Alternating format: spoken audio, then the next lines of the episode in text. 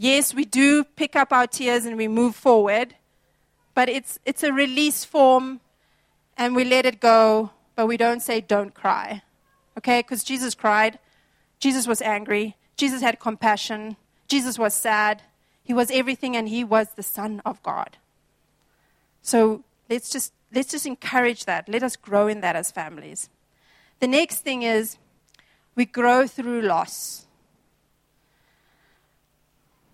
So the reality is, as we're growing up, we will fall. If we're not falling physically, we might fall in that we did something wrong, or we didn't get 90%, and we really want that 90%, and now you are, you are telling yourself, oh, how could I not get 90%? You might have grown up being performance driven. And that's good, there's place for that. But we are, we are also to teach our children that it's okay to fall, because the word says, A good man may be bothered by trouble seven times, but he does not give up. So we're teaching, we should teach one another and our children that resilience is part of life. You will not lie flat on the floor, you will stand up. And you will face this, and God is with you, and we are with you. And you know what? I've seen people who are resilient and stand up are the great leaders of this generation. They might have fallen maybe a hundred times, but they still stood up. And that, so do not be afraid when your children fall allow it. Okay, and then the next slide. We grow in what matters the most the values that we have. You have to teach your kids what is important and what is not. The world teaches them a lot of things music. I mean, we're not trying to hide it from them, but it's there. So they're going to get that version. But it's good to, for you to actually be intentional in bringing your house values to them and having conversations around these are our values. And just from a, from a, from a father's heart value, like God's heart is radical generosity. That's a big one. And I'm not talking about money. I'm talking about, man, radical generosity in your time you know what, mom and dad, we're going to, you know, invite people we don't, that, are, that we know in our church who don't have much. They're going to have dinner tonight with us. So you're radically generous in opening your home and allowing someone to come in and give them love by serving them. Or you're radically generous in your life. You're just generous. Yeah? Love, loving people and loving others is part of being a value of loving Christ. I also think excellence, as lovers of Jesus, he was not slacking.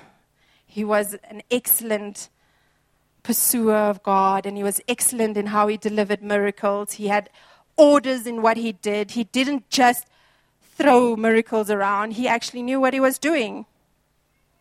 One of the most favorite um, Bible stories about the, five, the boy with the five loaves and two fishes. There was order in that miracle, yeah?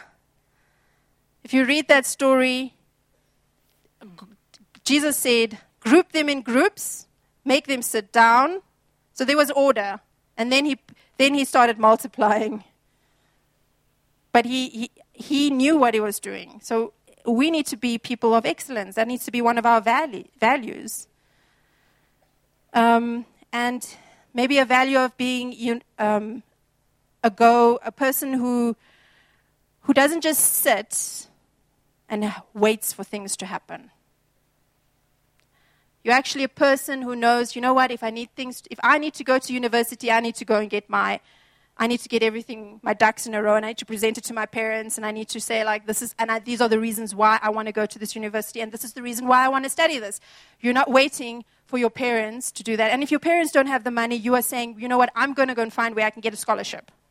You're that kind of person because you value of going out there and sub- doing what you need to do.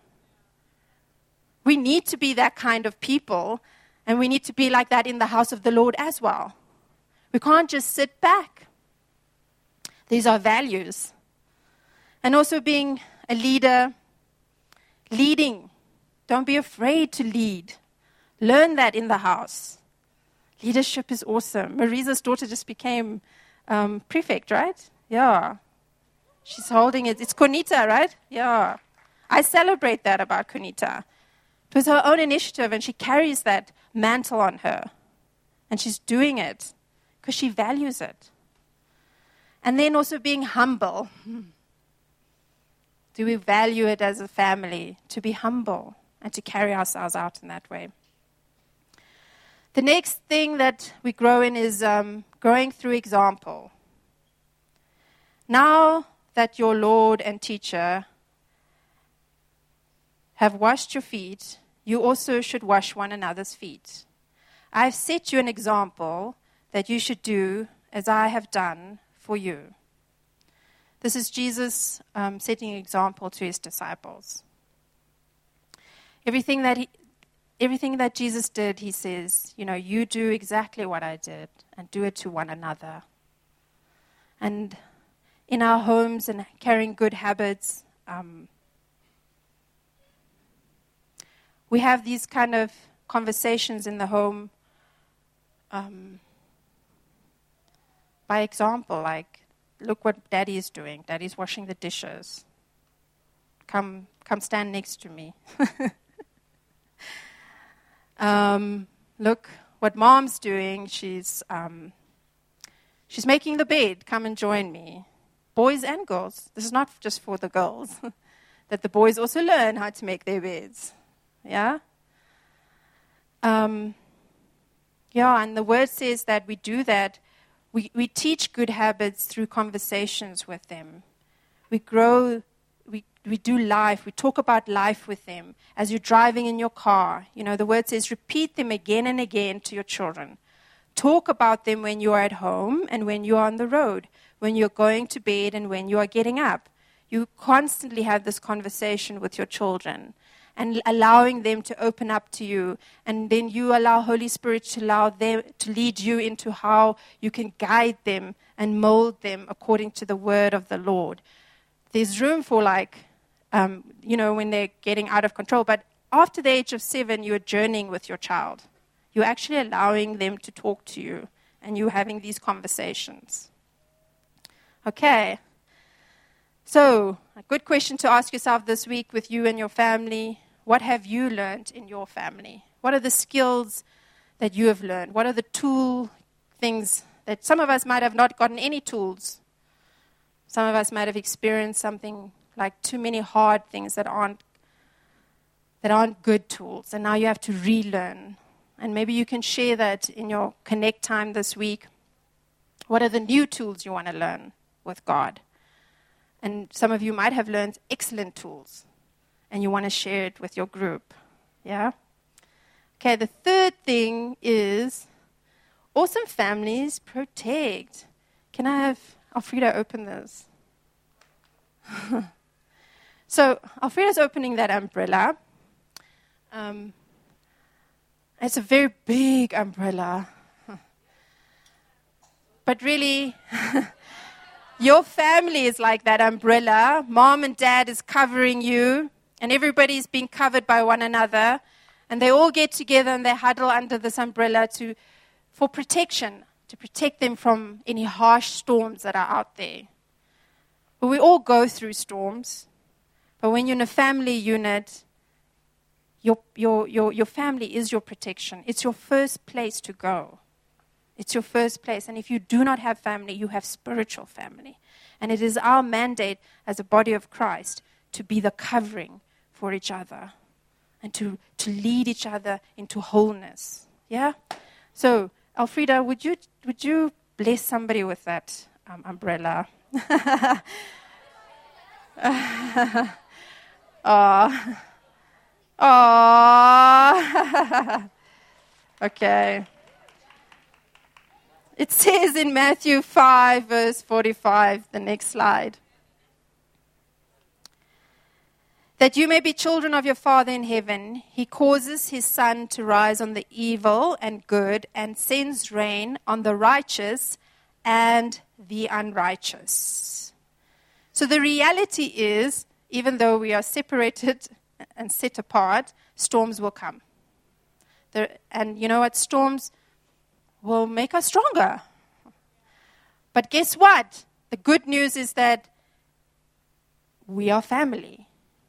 And we can run to each other as family members and as your own intimate unit of family mom and dad and children.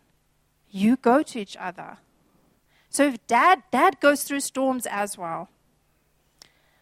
And so we need to go as a family. Mom gathers up her children say, Dad's going through some rough times.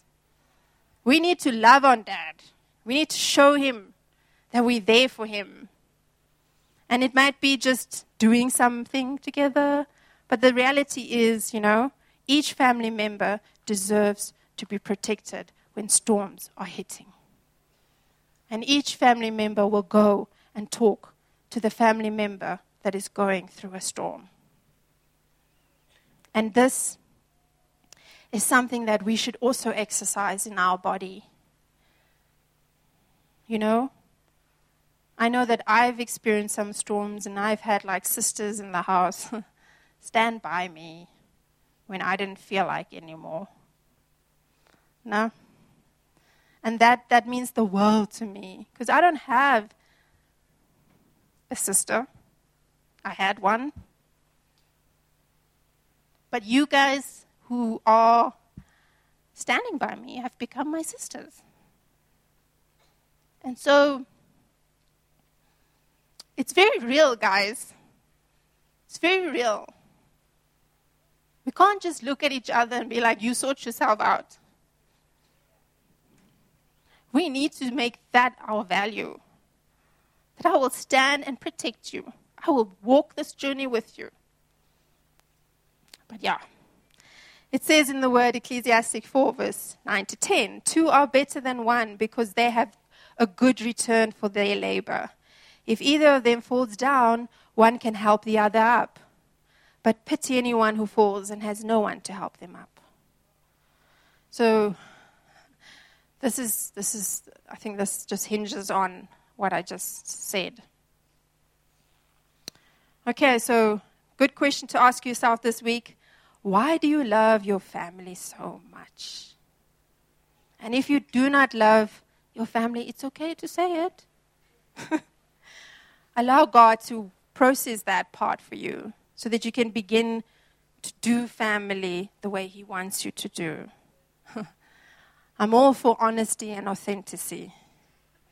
All right, so awesome families serve God and others. This is like the thing which Yasmin will should hold up. Awesome families don't just think about themselves. They think about how can I go out there and serve others? Yeah? They're saying to themselves, how can we, like, there's a homeless man on the side of the road that we see every day as we drive home. What can we do as a family to bless that man? How can we go and show that man Jesus is really alive? Yeah? Another, so the, the next slide says, let us think of ways to motivate one another to acts of love and good works.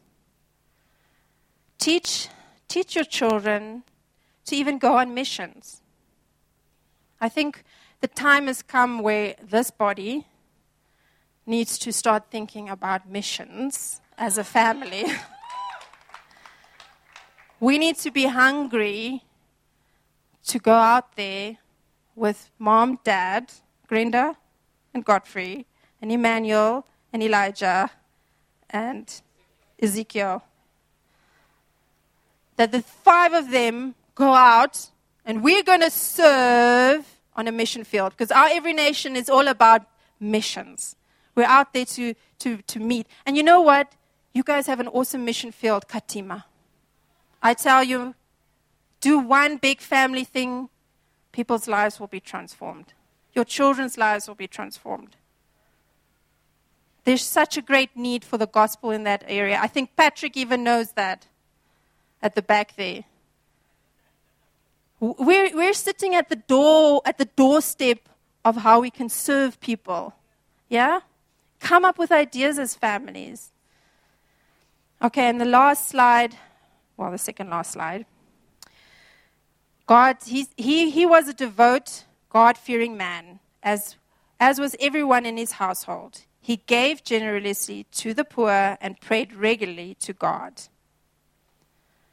You know, with this generous thing that keeps coming up, and generosity is not just about money, it's also about, it's really about giving, giving yourself and giving away. Um, like exercising this with your children. If you're going to buy something new, they need to give toys away. There's no herding of things because you are overflowing now. And God is saying, Who will you bless with, the, with that extra that you have on the side? Yeah? Let us be like that minimal people. God overflows. That's the part you give away. Yeah? Just simple. Let's have simple lives of generous, being generous. It's so easy. And that is on its own a, an, a way of serving others. Yeah. Okay, so the last slide is and there's something that, as I said in the beginning, awesome families are not perfect. But they make choices and commitments, and they make sacrifices that come with a price for a family that is intentional. Because Christ was super intentional when he came, and he, he was super sacrificial in what he did, and there was nothing that was not intentional.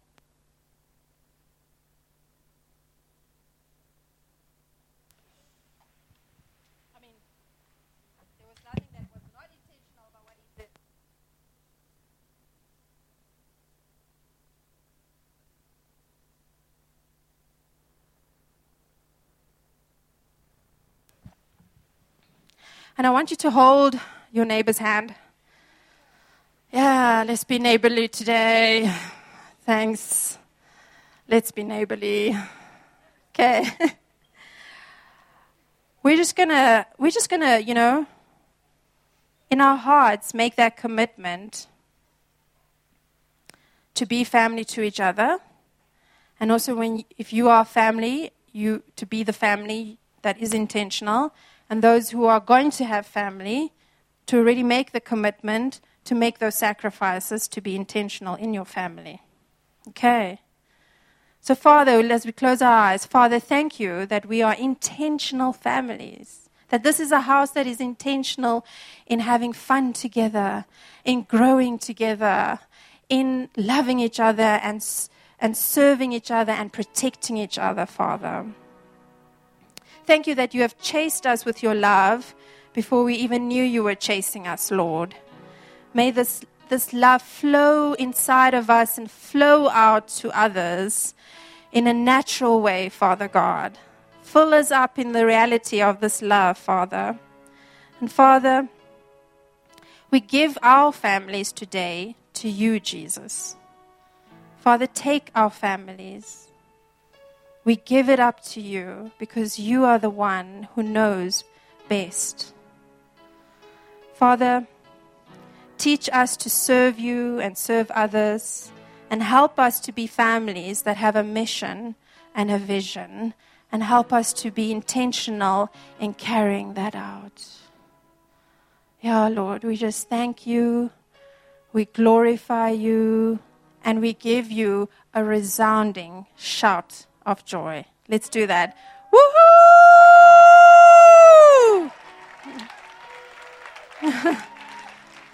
Thank you. for being part of this family. You are blessed coming in and coming out, going out, and enjoy your, the rest of your Sunday.